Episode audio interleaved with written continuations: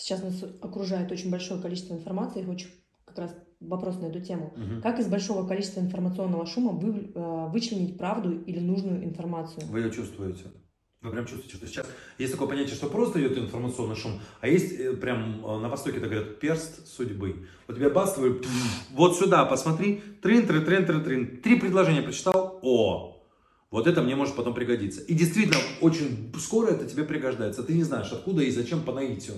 Это еще чуйка, интуиция, назовите как хотите, но это всегда высшие силы делают, это не от лукавого. А, Перестаньте бесконечно потреблять какой-то невероятный контент. Э, Отписывайтесь от того, что вам не нужно.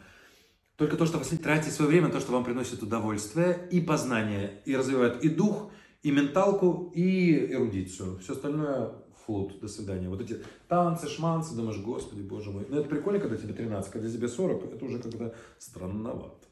Хотя тоже прикольно.